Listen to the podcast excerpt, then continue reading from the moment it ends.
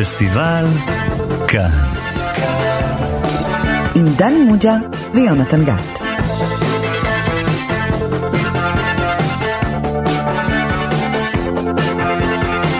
שלום לכם, אתם איתנו שוב בפסטיבל כאן, תוכנית הקולנוע של תאגיד השידור הציבורי. אני יונתן גת, ומולי יושב ראש המחלקה לקולנוע בבית ברל, דני מוג'ה. היי דני. שלום יונתן. דני, האם זה נכון שאתה חושב שהתוכנית שלנו היא נצחית והיא פהפייה?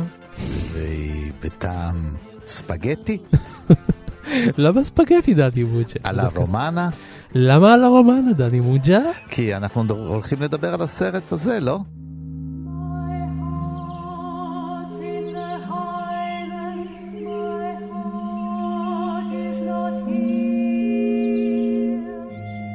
Quando sono arrivato a Roma, a ventisei anni,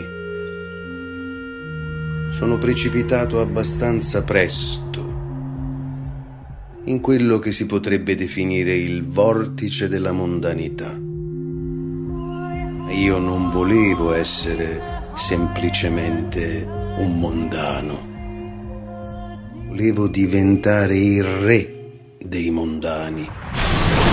כן, שמענו קטע מתוך הסרט יפה לנצח, או כמו שקוראים לו באיטלקית, La Grande Bellezza. כן, דני מוג'ה התורגמן שלנו לתוכנית הזאת לענייני איטלקית, כי הוא גם נולד באיטליה. לא. לא נולדת באיטליה? סליחה, נולד בישראל במשפחה שעלתה מאיטליה. בהחלט. וזה כמובן סרטו הנפלא של פאולו סורנטינו. דני מוג'ה, איך זה יכול להיות שאנחנו מדברים על סרט שנעשה אך לא מכבר, רק מלפני כמה שנים ספורות? והרי תמיד דיברנו על זה שהסרטים פה הם אפשר להסתכל להם הרבה אחורה, להסיק מסקנות. מה קרה? שבע שנים, לא? משהו כזה, זה היום נחשב המון זמן, כן? כל מה שהיה לפני עידן הקורונה נחשב פעם. וגם כי הייתה דרישה, היה לחץ. לחץ, לחץ. בוא נראה, לא אני, והוא ישנו בחדר הזה. האמת היא, דני מוג'ה, שאני חושב, אתה יודע מה, תכף אני אגיד לך מה אני חושב על הסרט הזה, אבל קודם, קודם דני, לפני שאני אומר מה דעתי, בוא נשמע אולי קצת איזה תקציר, שיהיה במבטא טוב, שיהיה מוזיקה טובה, ושיהיה נצחי.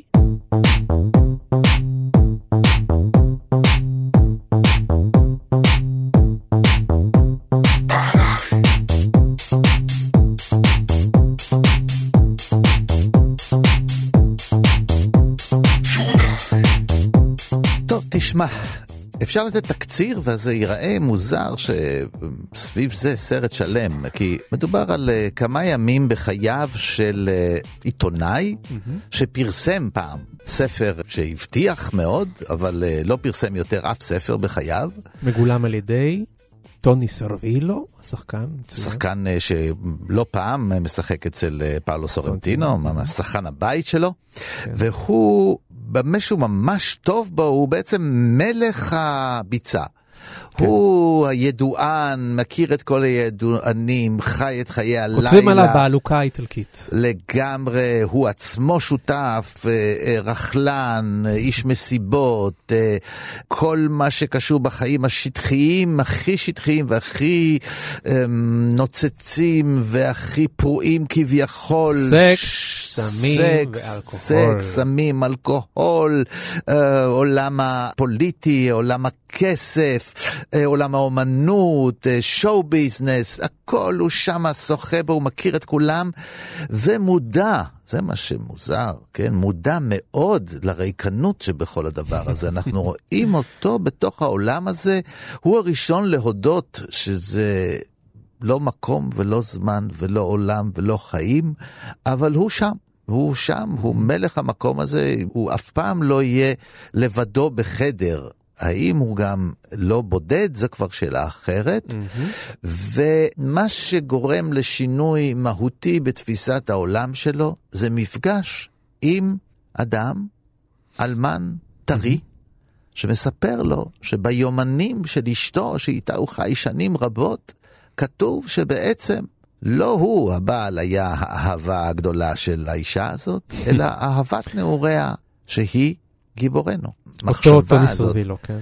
והמחשבה הזאת שיש איזה עולם נקי, טהור, של אהבה, גורמת לו לתפוס אחרת קצת את החיים, והוא ממשיך להסתובב באותו עולם, הוא לא מסתובב פתאום בעולם אחר, כי עוברים מעט ימים, אבל בעולם הזה הוא כבר מביט עליו במבט אחר, אולי לא רק מעמיק יותר, אלא גם שקורא לו לפעולה, mm-hmm. ויש יותר מרמז שלקראת סוף הסרט, לאחר שהוא מקבל איזושהי משימה עיתונאית, שקשורה באסון מחריד, okay.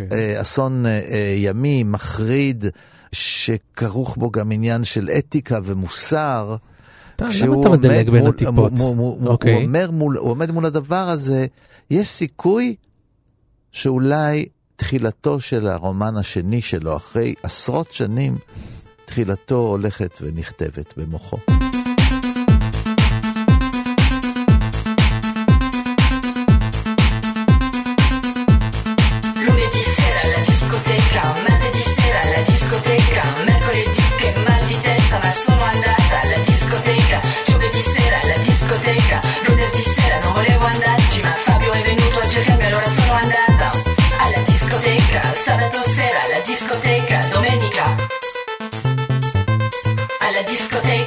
מולטו בלו, דני מוג'ה, כל הכבוד, כל הכבוד. אתה לומד מהר.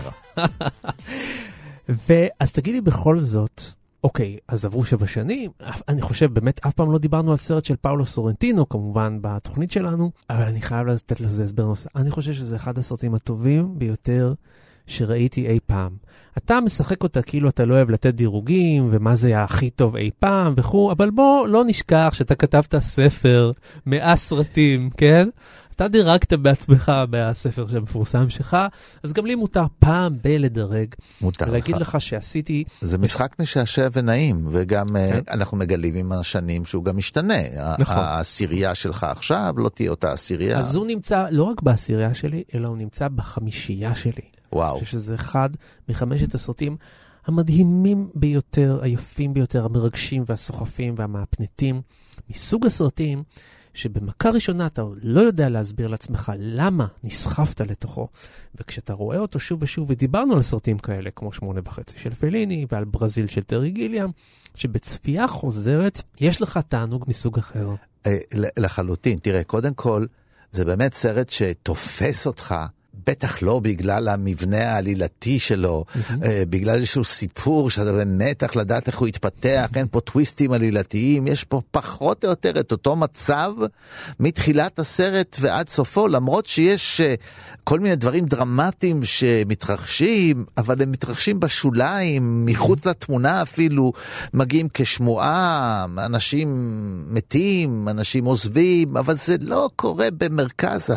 במרכז הסרט עומד הגבר האלגנטי הזה, אלגנטי כמו שרק איטלקי רומאי אה, אה, יכול להיראות, באמת, הוא, הוא כל הזמן בולט, גם מול שאר הרומאים, הוא תמיד בולט, יש לו הליכה כזאת, יש לו מבט כזה, יש לו, הוא יודע איך להתנהג, והאיש הזה, בעצם הוא רק מתבונן כל הזמן, ומאיר הערות, ו... אבל מה שנראה מסביב, האופן שבו סורנטינו והצלם שלו תופסים את רומא, זה סרט שמצד אחד יש לו ביקורת עצומה על מה שאנחנו רואים, אבל באותה העת הוא גם תופס לנו את העין ואת האוזן. סורנטינו הוא במאי מאוד מוזיקלי, משתמש בהמון מוזיקה, חלקה מוזיקה קלאסית וחלקה מוזיקה מודרנית שמתחפשת לקלאסית וחלקה מוזיקה עכשווית, פופולרית, עממית, מוכרת, כן, טכנו, מאוד אהוב עליו.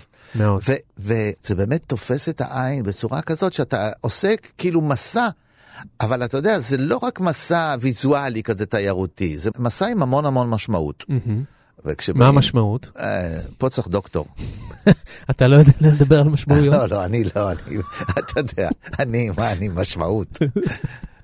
כן, אתה רק הרכילות והסמים, והאלכוהול. אני פני השטח. אז תשמע, הבאתי לך לתוכנית הזאת דוקטור. וואו. לא רק דוקטור, אלא גם דוקטור ומומחה לפילוסופיה, ולפוסט-מודרניזם, ונראה לי שיש קשר. כן. מה אתה אומר, דוקטור דוד גורביץ'? יש קשר? ברור שיש קשר. ברור שיש כסף. אז רגע, דוקטור דוד גורביץ' מגיש איתי ביחד את התוכנית גיבור תרבות, כותב את הספר הבסט סלר על פוסט-מודרניזם.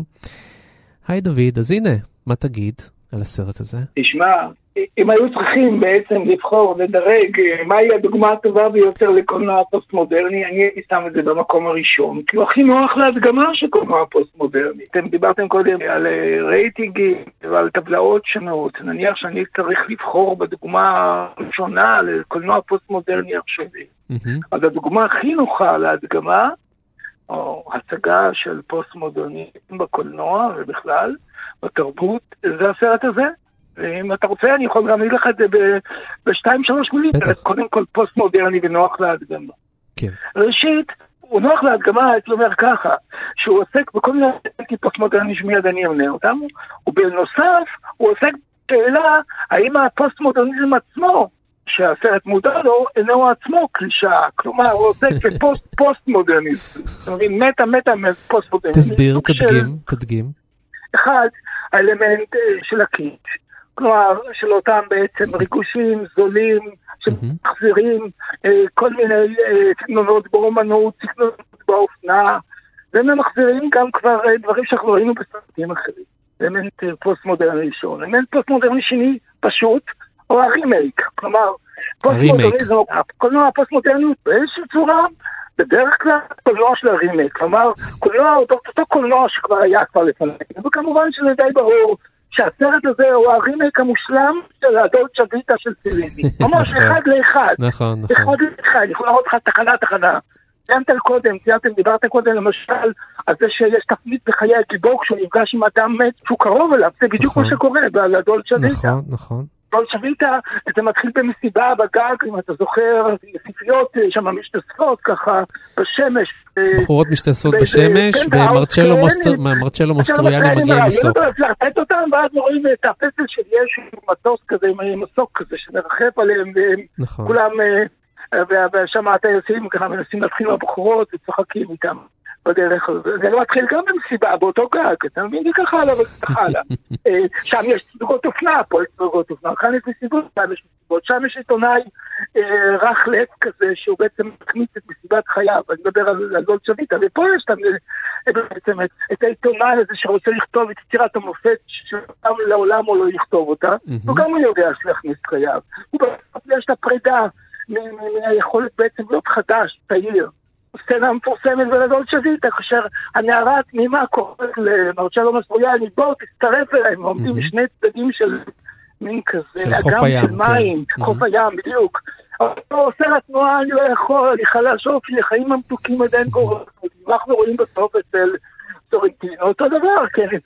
הנערה הזאת מגיעה אליו, כאילו מין סוג של זיכרון, סוג פנטזיה, כן. אהבת נעוריו המוחמדת. לעולם הוא לא יפגוש, לעולם הוא לא יכתוב יצירת המופת שלו. אלמנט נוסף זה אלמנט של החזרה הנצחית, מושג של ניטשה, שההיסטוריה לא מתקדמת בצורה ליניארית, הכל חוזר על עצמו, mm-hmm. כל המסיבות חוזרים על עצמם, כל האנשים חוזרים על עצמם, כל הסרטים חוזרים על עצמם, החיים חוזרים על עצמם, הם לא מתקדמים לשום מקום, והרעיון שהתשוקה לא מקדמת אותנו בזה לשום מקום, זה הרעיון שאני כזה, הוא בעצם הלב של הסרט, וגם הוא רעיון, פוסט-מודרני. נעצור פה, כי נראה לי שחמסיק נימוקים למה זה פוסט-מודרני.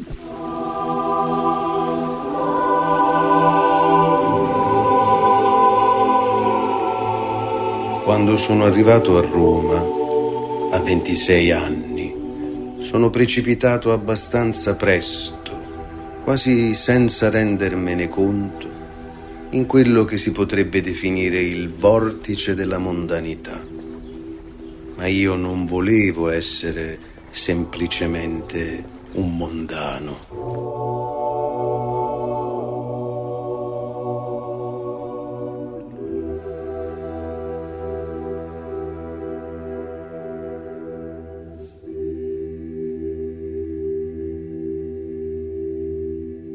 אפשר גם לדייק את הסוג על הקטנות של, זה לא באמת פסטיש כזה של כל, נגיד יש סרטים כאלה שאנחנו רואים שהם כל ההיסטוריה של הקולנוע האיטלקי, או באמת יש פה התמקדות בעיקר בפליני, יש פה אלמנטים מסרט נוסף של אנטוניוני, מהלילה של אנטוניוני, יש פה בהחלט נכון, אלמנטים נכון, משם, נכון. ואולי מהמרפסת נכון. של אטורה סקולה. נכון, נכון.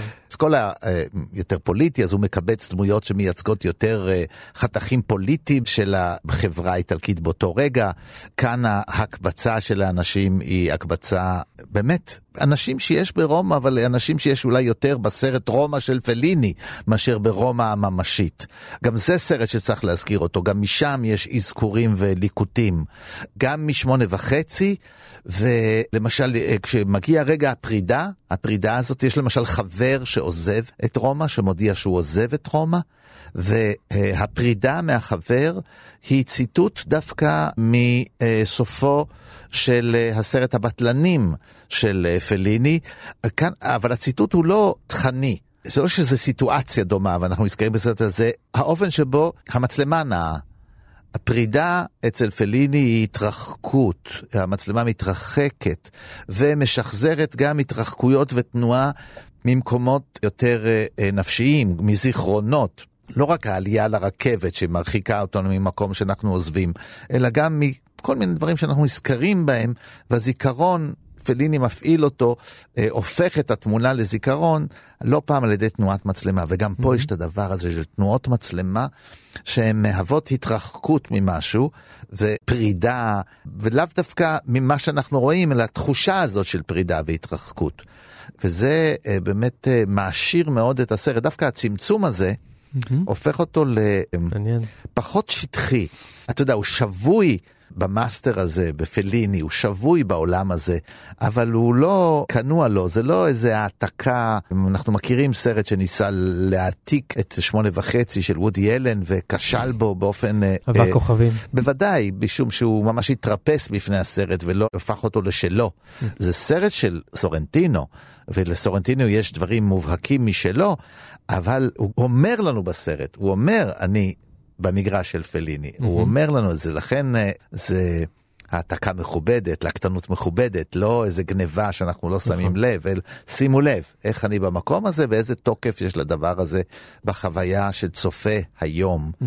ו... ומלכתחילה כאשר סרטו של פליני, הוא אחד המבשרים הגדולים של הקולנוע הפוסט-מודרני, אז פאולו סורנטינו בסך הכל מממש את מצוותו של פליני. ועושה את זה בזמן, אולי הוא לא מקדים את זמנו, Mm-hmm. במובן הזה שהוא בדיוק איש הזמן, ולכן... לא, הוא מודע למיקומו על ציר הזמן, ולכן הוא מתכתב בצורה אוהבת, ובעצם מחדש את צוואתו האומנותית של פליני במובן הזה. לחלוטין, לחלוטין. זאת אומרת, גם, אתה יודע, יש פה הרגע הזה, הנה, רגע פוסט-מודרניסטי קלאסי, כן, ש, שגיבור הסרט הולך ברחוב, והוא פוגש עובר את אורח, mm-hmm. והוא פתאום מזהה, והוא אומר, פני ארדן. וזאת פני ארדן. היא מגלמת את עצמה, השחקנית המפורסמת, אשתו של טריפו, שגם הוא אהב בסרטיו לגרום לדמויות לפגוש שחקנים מפורסמים ולקרוא להם בשמה. אפילו ז'אק טאטי מופיע בסרט, בדמותו של מסיה הולו, בתוך סרט שלו. זאת אומרת, הדבר הזה הוא לא המצאה שלו. אנחנו זוכרים את, גם אנה מגניאני פתאום מופיע בסרט של פליני פתאום, ומזהים אותה, הנה אנה מגניאני. זאת אומרת, העניין הזה שהיה קיים קודם, ופעם אולי היה מפתיע אותנו ואומר, מה פתאום, מה זה עושה פה, איך זה יכול להיות? היום זה נעשה מאוד מאוד בצניעות, לא צריך להדגיש את הרגע הזה, לא צריך לעצור, והוא חולף, ואולי גם מישהו לא יתפוס אותו לרגע, כי אולי מישהו בכלל לא יודע מי זאת פני ארדן. אתה אומר, עברו שבע שנים מהסרט, אבל עברו עוד יותר שנים מהזיכרון המובהק, שאנחנו יודעים מי זאת פני ארדן, שגם השתתפה, עשה סרטים בארץ, אנחנו צריכים היינו להכיר אותה. אבל הרגעים האלה הם רגעים של אושר. מצד שני, זה לא סרט רק ל... אוהבי קולנוע, זה לא סרט אה, אה, רק ל... אה, ליודעי חן. כן, לא או למבקרים, לא. כי נכון. החוויה הוויזואלית היא כל כך... יש תמימות מת... דעים בנושא הזה. מטלטלת. כל מי שראה את הסרט הזה אמר, יכול להיות לא הבנתי מה ראיתי, אבל זה היה מדהים. כן, ברור. כן.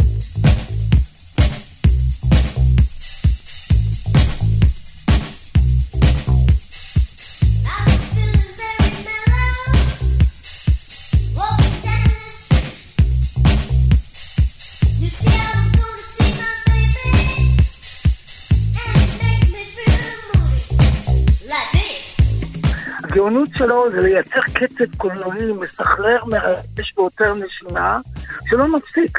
בעצם הסרט שלו כמו מחזמר אחד אינסופי על הבל החיים. מחזמר על הבל החיים. שזה סוג של, לא חידוש של קלישה, אבל אני אומר ש... להסתכל על החיים ולהגיד, או, החיים עברו, לא הצלחתי לכתוב יצירת המופת, אני סתם מתורדר, אני אדם חלש, ואני לא יכול להינתק מהחיים הטובים והרקים האלה, הייתי רוצה, אבל זה לא עובד לי. היא בעצמה קלישה של הקולנוע. קלישה של קולנוע שנוסלה בכל כך הרבה סרטים ואחרים. אבל אני חושב, משהו עושה טרנטינו, טרנטינו... לא סתם אמרת, לא סתם אמרת, לא סתם אמרת טרנטינו. למה אתה חושב שכן? אני לא יודע. לא, לא סתם אמרת. כי טרנטינו הוא מגה ממחזר, מגה אינטרטקסטואלי ומגה עושה מחברות לבימאים אחרים, ברור. טוב, זה נכון, במובן הזה, אבל הסגנון שלו לגמרי לגמרי שונה. לגמרי שונה, זה כמו שני עולמות שונים.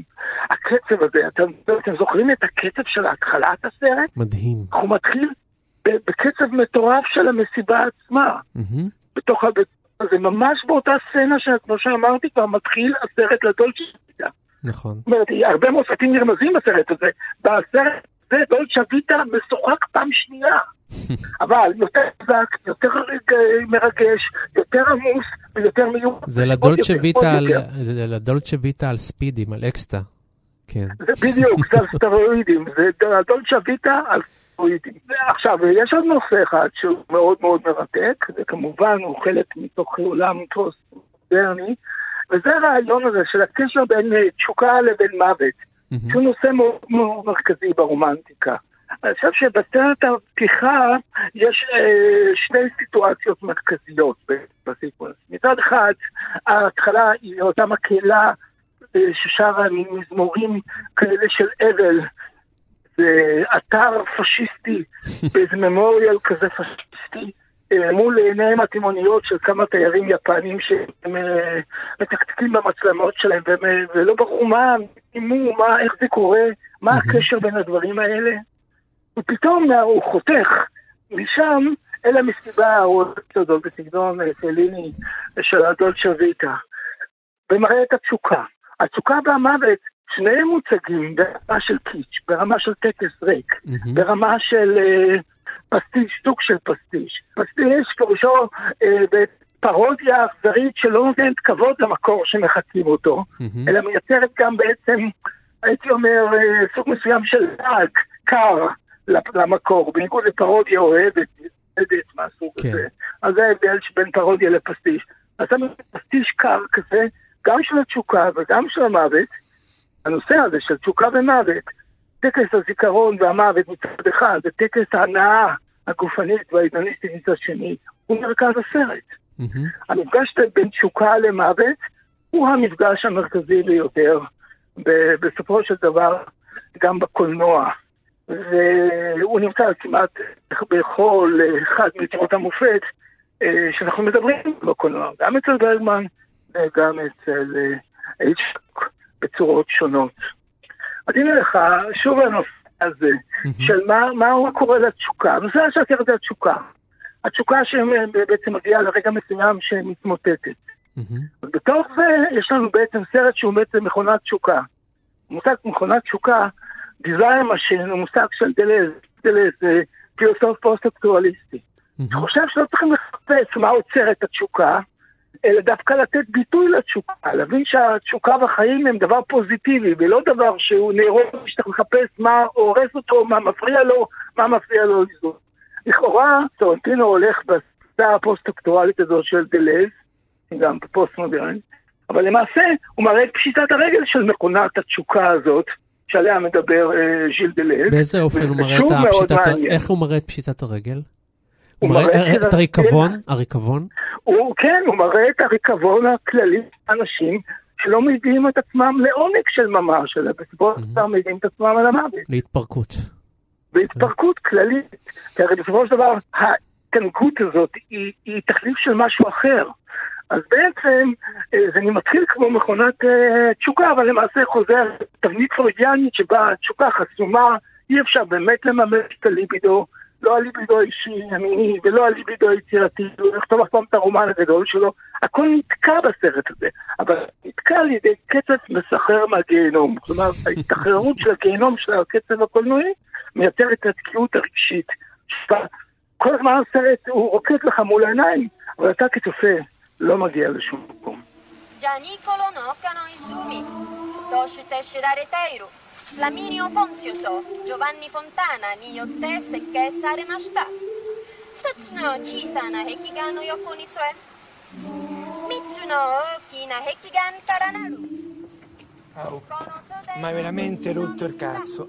Bracciano Kokara Nagarete Kitaimasu. Mata.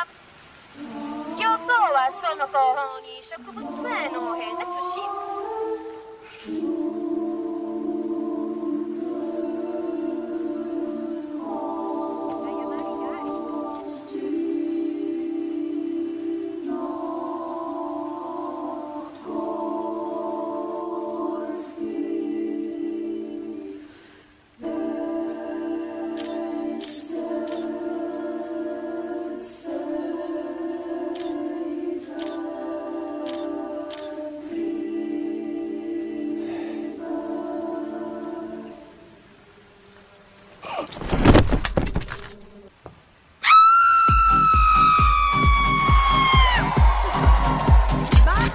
דבר שסורנטין לוקח מפליני זה את המעבר החד.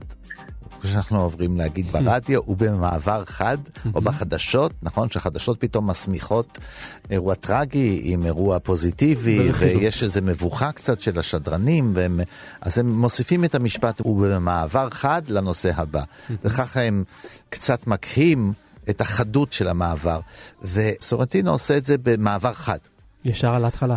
במעברים חדים, לא צפויים. Okay. בתחילת הסרט, אחד מחבורת היפנים, שקצת מתרחק מן החבורה, הוא עומד בגבו אל השאר, ומתחיל לצלם צילומי נוף. Mm-hmm. מהג'ניקולו, שהוא אחד מהשבע הגבעות של רומא, שמהם אפשר לראות את נופי רומא ואת הכנסיות, והוא מצלם משם, הוא מצלם כמה תמונות, מצלם, ואולי הנוף כל כך נפלא, שזה ממית אותו. הוא מת.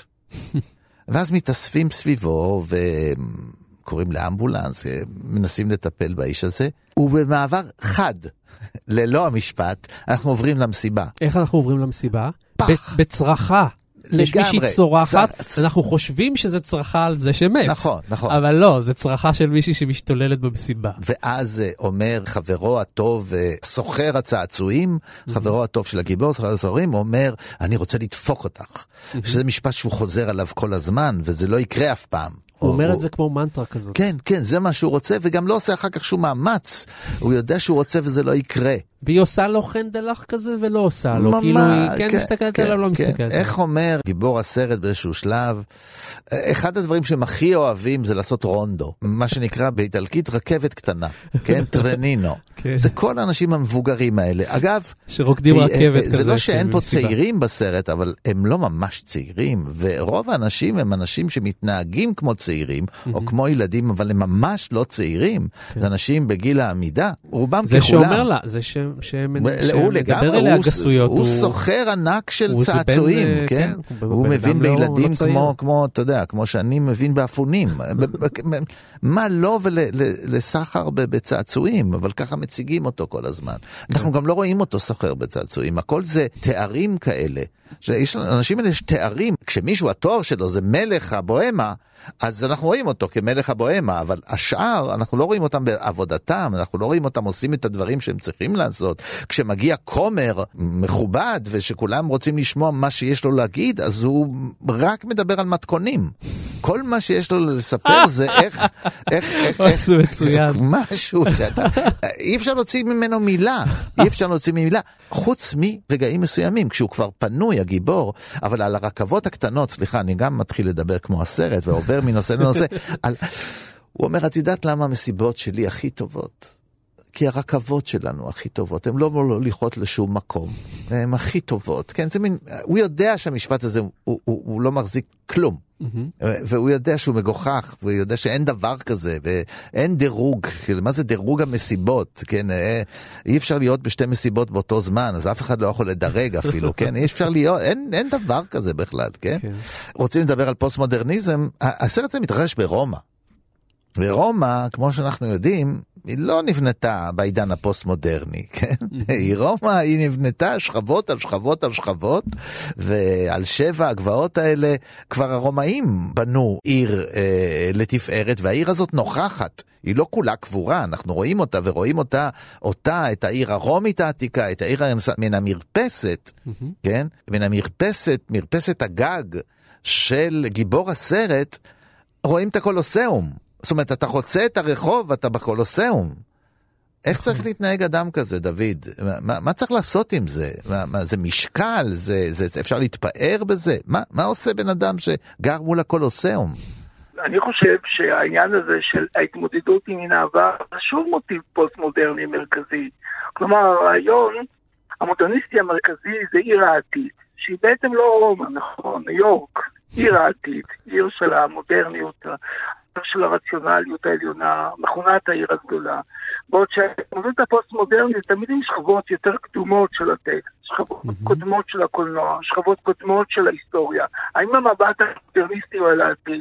המבט הפוסט-מודרני הוא על העבר, ולכן סורנטינו כיצר, יצרה, יוצר סרטים פוסט-מודרני, מפנה את מבטו אל השכבות השונות, שציינת אותן בצורה מאוד יפה, דני, של רומא, על כל הגברות שלו, על כל ההיסטוריה שלה. בצורה כזאת הוא גם חוזר על הנושא המרכזי הפוסט-מודרני, שהוא חקירת העבר, גם מתמודד עם העולם הפסיכולוגי של, של האיש הזה, העיתונאי הזה, כי זהו עולם מאוד מורכב. מצד אחד הוא משחק אותה ראש קטן כזה, אני רק רוצה לעשות כסף, ליהנות, לחיות פה ושם, ולא לדאוג יותר מדי לחיים. מצד שני, הוא מודע לזה שכל חייו הם בסוג מסוים של כישלון, הוא מודע לה על הרעיון שהוא גר באיזה מוזיאון שלם של עתיקות, שזה רומא. הוא מודע כאילו לכל של ההיסטוריה והתרבות שאיתה הוא מתמודד, וחוסר האונים שלו מתמודד עם המשקל הכבד הזה. מה הוא עושה? הוא מתאגרף במשקל קל. היה רוצה להיות מתאגרף במשקל כבד. לכתוב רומא, ולצייר אנשים ברומן שלו, העתידי שלו, לא יכתב, יצירת המופת ש... שתשאיר את כולם את... שתתרחש ברומא, אבל זה לא קורה. אז מול עוצמת רומא, רק מודגשת יותר השטחיות שלו, אלף המישורים האלה שבהם הוא חי, מתוך מודעות טרגית שהוא היה רוצה, מה שהוא לא יכול. וכמובן, אמרת גם התייחסות ישירה לרומא של פליני, אז יש לך התייחסות לקולנוע של פליני, התייחסות לחוסר האונים הפסיכולוגי של הגיבור, להתאפל במובן העמוק בעבר שלו עצמו, ובעבר התרבותי שהוא גר, וההתמסרות שלו, הייתי אומר, כמעט המזוכיסטית, לסוג מסוים שיודע שאינה אלא, כמו שאתה אמרת, שהוא בעצמו, מתוך מודעות שגם מה שהוא אומר זה קיץ' ורכבת שלא מגיעה לשום מקום. יש עוד משהו אחד שקשור לפליני, יש כמה דברים שעוד נדבר עליהם שקשורים לפליני, זה עוד דבר אחד מאוד מאוד חשוב, וזה האלמנט הזה של הקדושה, ושל הכנסייה, ושל הנצרות, שקורה כאן בסרט הזה. גם הוא פוסע על המדרגות ממש על הברכיים, להגיע אל הכס, כאילו לקבל תשובה. גם מרצ'לו מסטרויאני, גם בלה דולצ'ה ויטה, אבל גם בשמונה וחצי, בסופו של דבר מגיע אל הפופ, ומבקש ממנו עצה. היסוד הנוצרי הוא חלק מההיסטוריה של רומא שאנחנו מדברים. התחילה כאימפריה פגנית, הן של העולם העתיק. אימפריה החזקה ביותר של העולם העתיק, שסרבה יותר מכל האימפריות היווניות השונות שהיו לפניה. זה ממשיך בכך שרומא הופכת להיות, כשהקיסר באחד הראשונים שלהם מתנצר, הופכת להיות בעצם משכנו של הכס הקדוש, היא הופכת להיות נוצרית, ממשיך לזה שהיא הופכת להיות בעצם סוג מסוים של מוזיאון של הרנסנס, ומכאן הרעיון של היופי. אגב, לא דיברנו על היופי. Mm-hmm. חשוב, זה נושא הסרט. יפה על הנצח, היופי הנצחי הזה שנמצא בתוך רומא, mm-hmm. שהוא בתוך הכנסייה, שהוא בקפלה הסיסטינית, שהוא בתוך ברלין, בתוך הפסלים של רומא, בתוך המזרקות של רומא, בתוך הכיכרות שלה, וגם בבניינים שבנה ברונולסקי ואחרים. והעניין הזה של לשקוע בעבר, מצידו של אדם שלא יכול להתקרב לעבר הזה, הוא mm-hmm. מאוד טרגי. כי הוא רוצה להגיע לעבר, להתחבר לעבר של רומא, הוא להתחבר לעבר של נעוריו, כשהאמין בעצמו. תתה לאהובה האמיתית, שעכשיו הם יתחקו, ולעולם לא ייפגשו. אז יש לזה משהו מאוד מוטרד, מצד שני זה משרת את הפואטיקה הפוסט-מודרנית של מה היסטורית את תקופותיה מן העבר. עוד דבר אחד שנוסף להתכתבות עם פליני, וזאת התחבולה של פליני תמיד תמיד לעשות את הסרטים שלו שובי עין. פאולו סורנטינו תמיד עושה את זה גם כן. הפריימים שלו מאוד מאוד יפים. לוקה ביגאצי, הצלם הקבוע שלו. או, איזה צלם, וואו. ונזכור את הצלמים גם של פליני, כן? ג'יווננזו למשל, ובטח אתה זוכר עוד צלמים, דני. אבל פליני הצליח להתגבר כאילו על הקושי של הקהל להבין את דבריו, כן? בעצם זה שהפריימים שלו היו מאוד מפתים, נעימים למאכל, מה שנקרא, מדהימים, מפעימים. אי אפשר היה פשוט לשבת בשקט מול הפריימים שלו. תיאטרלי מאוד, אקסטרווגנדי מאוד, אקסטרווגנדי, הנשים הגדולות והשופעות, והצבעים הלבנים העזים, והשחור הבולעני, כן? כל הדברים השתמשים, כן, אגב, הם חלק מהפואטיקה הפוסט-מודרנית. ההקדמה היא הפואטיקה הפוסט-מודרנית. המינימליזם זה הפואטיקה המודרניסטית. כן. אז אנחנו מדברים על מקסימליזם של צבע, של עוצמה, של מוזיקה, של תנועה מצלמה ותנועה דינמית של הסרט שמתרחש בעצם לא באמצעות עלילה שבאמת הרבה לא קורה בה, אלא באמצעות העוצמות הוויזואליות של הסיטואציות שמתחברות ביניהן בשפה ויזואלית, צלילית על עצמה, שהיא מקבילה מבחינה צורנית לשפה נרטיבית, כלומר לאירועים עצמם שקורים בתוך הסרט. מכאן הרעיון של היופי, כן, היופי הוא נושא הסרט.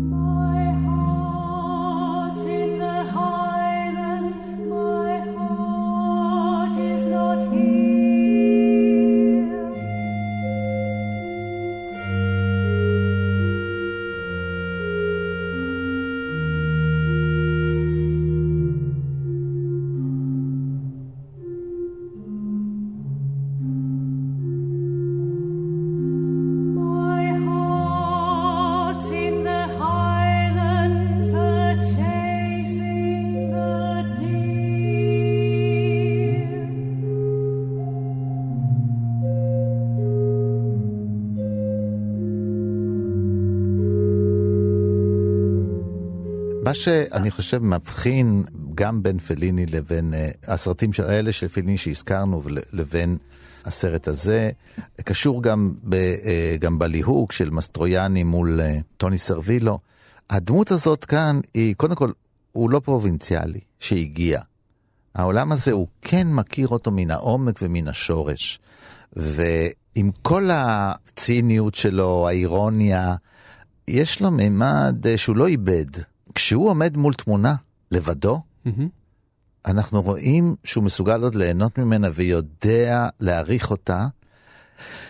אין לו כבר למי להגיד את זה, הוא כבר לא נמצא במקום הזה, הוא קשר את עצמו בעולם שאומנות זה ילדה שרצה מול קיר ודופקת את הצבעים שלה על הקיר, זאת האומנות, הכל זה פרפורמנס כזה, כן? גם תרתי משמע, כן? הכל זה, זה מופע, גם האומנות שהיא מופע וגם המעולם הוא מופע, והוא לא. אני כן חושב שיש פה איזשהו תהליך של שיקום, כאילו הוא לא רק, הוא לא נשאר רק נוסטלגיה, כמו ב- בלה דולצ'ה ויטה, שהוא חסר כוחות, הוא באמת מובס, או, או הוא עדיין אה, לא עם כוחות. יש איזה ניצוץ שם, גם ההתקרבות שלו ומערכת היחסים שלו, שהיא במידה מסוימת אפלטונית, עם אה, אישה שעושה סטרפטיז, זה כל מה שהיא עושה, אבל ברור שהיא הייתה יכולה לעשות הרבה יותר mm-hmm. עם עצמה. והוא אומר לה, אחרי לילה שהם היו במיטה, איזה יופי שלא שכבנו. זאת אומרת, זה היה טוב, הוא נגע... לא, כאילו... אבל דני, אתה לא חושב שפשוט הוא מגלה בעצם משבר גבריות שלו גם, הוא באמת אה, לא שוכב איתה, כי הוא לא מסוגל. אבל הוא מכיר גם את האיש, הוא לוקח אותה. אני חושב שזה רגע משמעותי. הוא, יש, הוא לוקח לא אותה לאיש שיש לו מפתח... כ... כן, כן, אני מסכים, אני מסכים, אני מסכים, אבל אתה יודע, יחד עם המשבר הזה, המשבר הזה אתה יכול לקחת אותו לתסכול, ויכול לקחת אותו להבנה שזה, אתה נמצא שם, ומה תעשה מעכשיו והלאה, ולא תמשיך לבכות כל הזמן את מה שכבר אין לך. יש את הפוטנציאל הזה, הרי הוא מכיר מישהו, והוא מנצל אותו, מישהו שיש לו מזוודה עם המפתחות לכל המקומות הסודיים של רומא. וכששואלים מה פתאום נתנו לך את המפתחות האלה, אז הוא אומר, כי אני יודע לשמור עליהם ואני אדם דיסקרטי. שזה בדיוק ההפך ממה שהחיים הלא דיסקרטיים של... וכשהוא הולך איתה לשם, ובין שאר הדברים המוחבאים שם, יש גם שלוש סקנות שמשחקות כלבים. בתוך הבית הסגור הזה שרק ראיש הזה יש את המפתח. והוא מגיע ונעמד מול תמונה. והוא לבד בתמונה, הוא לא אומר על התמונה הזה משהו, הוא לא מרגיש שהוא צריך להסביר אותה, הוא לא צריך לשדך אותה, או לתווך אותה, או לדברר אותה, או כל הדברים שעושים היום, לא עושים את הדבר עצמו, רק מדווחים את יחסי הציבור. הוא פשוט עומד מולה, ורואים שזה רגע שהתמונה מגיעה אליו, והמבט הזה הוא מבט שחוזר על עצמו, מבט שיש בו אלמנט של אחריות, והמבט הזה חוזר על עצמו לקראת סוף הסרט, כשהוא עומד מול הספינה, הזוועה הזאת שהתרחשה ברומא, עם הקברניט הזה שברח מהמקום ולא לקח אחריות, עם, עם, עם באמת השיא השחיתות האיטלקית הנוכחית, כן? והוא עומד מולה, ואחרי זה אנחנו שומעים בוויס אובר את האפשרות אולי של משפטים ראשונים של ספר מספר שתיים. אז אני כן רואה בסרט הזה, כי זה לא רק סרט מדכא, איכשהו... לא, הוא רחוק מלהיות מדכא. אבל זה נורא מדכא מה שאנחנו אומרים. אבל זה האומנות, חכה, אתה צודק, זה כאילו מדכא במובן שזה מוביל אותנו לניהיליזם, זה סוג של ייאוש, אבל זה מוצג עם אנרגיות מדכא. עפות שמציגות את ההיקח מזה. זאת אומרת, אם הייאוש הוא כל כך אופנתי, כל כך תיאטרלי, כל כך מרגש, זה זה מין ייאוש, זה בעצם התלהבות מהחיים. כלומר, הפיכת ייאוש ליופי. זה הרעיון המרכזי, בדיוק אתה עלית על הנקודה, זה לא מביא אותנו ייאוש. ולמה זה לא מביא אותנו ייאוש? למרות שכביכול זה שקיעתו של אותו גיבור, עיתונאי, תיאור שלו כחיים של, החיים שלו הם חיים של לוזר. למה זה לא מתאש הסרט הזה? לא אותנו באף רגע. למה אנחנו מתלהבים? אנחנו מתלהבים כי הייאוש עובר פורמציה, ומתורגם ליופי חזותי יוצר נשימה. מה שאנחנו מקבלים, כמו שאנחנו מקבלים בטרגדיה, גם הטרגדיה מייצרת, היוונית, מייצרת ייאוש, נכון? אבל אדם לא רואה משהו לפניו, האדם הוא עיוור, הוא הולך בעיניים פקוחות אל הקבר של עצמו, נכון? זה מייאש לראות שכך הוא אדם. ההיבריס מפיל אותו בפח, הוא מגיע בסופו של דבר אל מקום האסון שלו, כאשר הוא יכול להשרק את עצמו ואת הבחירות הנכונות שלו. זה המסר הגדול של הטרגדיה היוונית. אבל מה החוויה שיוצא איתה הצופה אם לא הזדקות, אם לא יופי? כלומר, היכולת לתרגם ייאוש לצורה, זה נקרא יופי, זאת הגדרה של יופי. ייאוש מתורגם לצורה שווה יופי, שווה הנוסחה. איזה יופי. אתה מסכים איתי יונתן או לא? שאתה כזה שופטיק? לא, לא, בהחלט. אתה יודע שככל שאתה מדבר יותר... לא, ככל שאתה מדבר, דוד, אני ככה מתחיל להבין שמה שאנחנו רואים זה בעצם את מרצ'לו מסטרויאני שהתבגר. זה הכל. משהו מסוג הזה, ככה אני ראיתי את זה בכל כלום. זה קצת, אתה יודע, יש המון סרטים של וודי אלן, שוודי אלן מתחפש לדמויות שונות. למשל בסרט הצילו נדמה שודי אלן, שמופיע דמות אחרת של השחקן הבריטי הזה. סלבריטי, סלבריטי, כן. סלבריטי, בדיוק. קנת בראנה, קנת בראנה. קנת בראנה, נכון, אבל יש סרטים מצוירים, שאתה שומע ממש מדברים בסגנון וודי אלן. כל מיני דמויות, כל מיני חיות, אתה מבין מכוון? אתה רואה לפניך כביכול את השחקן המבוגר הזה, העיתונאי רך הלב, אבל אתה רואה את מרצ'לו מסטרויאני. כן, בהחלט. אתה רואה אותו, כי אתה לא רואה ולא רואה אותו. אז היה מהנגד מאוד... מרצ'לו מסטרויאני שלא הצליח לצאת מהלופ, ו... בעצם קיבל עליו את הדין. אני חושב שגם פה הוא לא יוצא מהלופ. כן, כן. אני חושב קצת יותר אופטימי ממני, שהוא כן משהו... לא יותר מאשר הכישלון של העיתונאי בלה דולצ'ה ויטה. בכל מקרה, הוא יוצא מהלופ במובן הזה שגם הייאוש שלו והנוסטלגיה שלו זה מושל עיבוד אומנותי, זה הופך להיות לחומר של יופי. אז ייאוש שהופך לקולנוע, הופך ליופי, לא? וזה קולנוע מהמם, אז איפה הייאוש פה? אם יש לך קולנוע כזה מהמם. אנחנו מקבלים לא את הרעיון של הייאוש, את העוצמה של הצלילים שתוקפת אותך.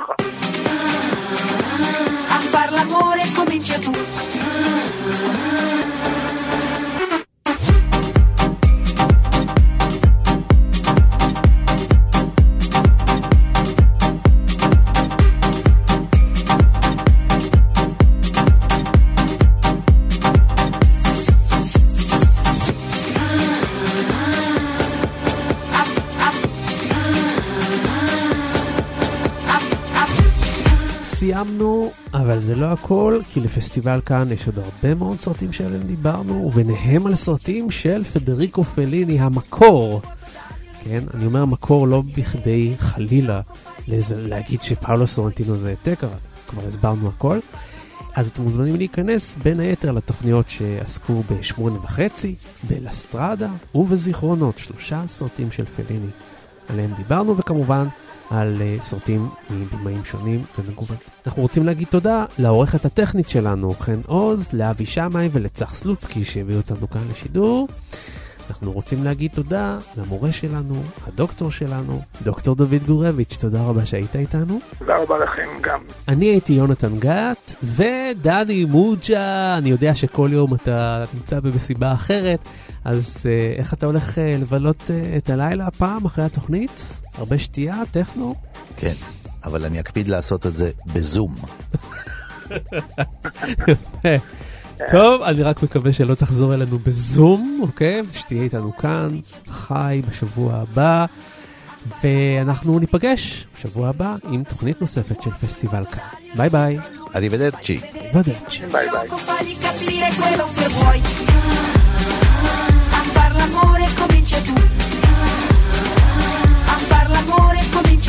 Che se si attacca col sentimento porta in fondo ad un cielo blu, le sue paure di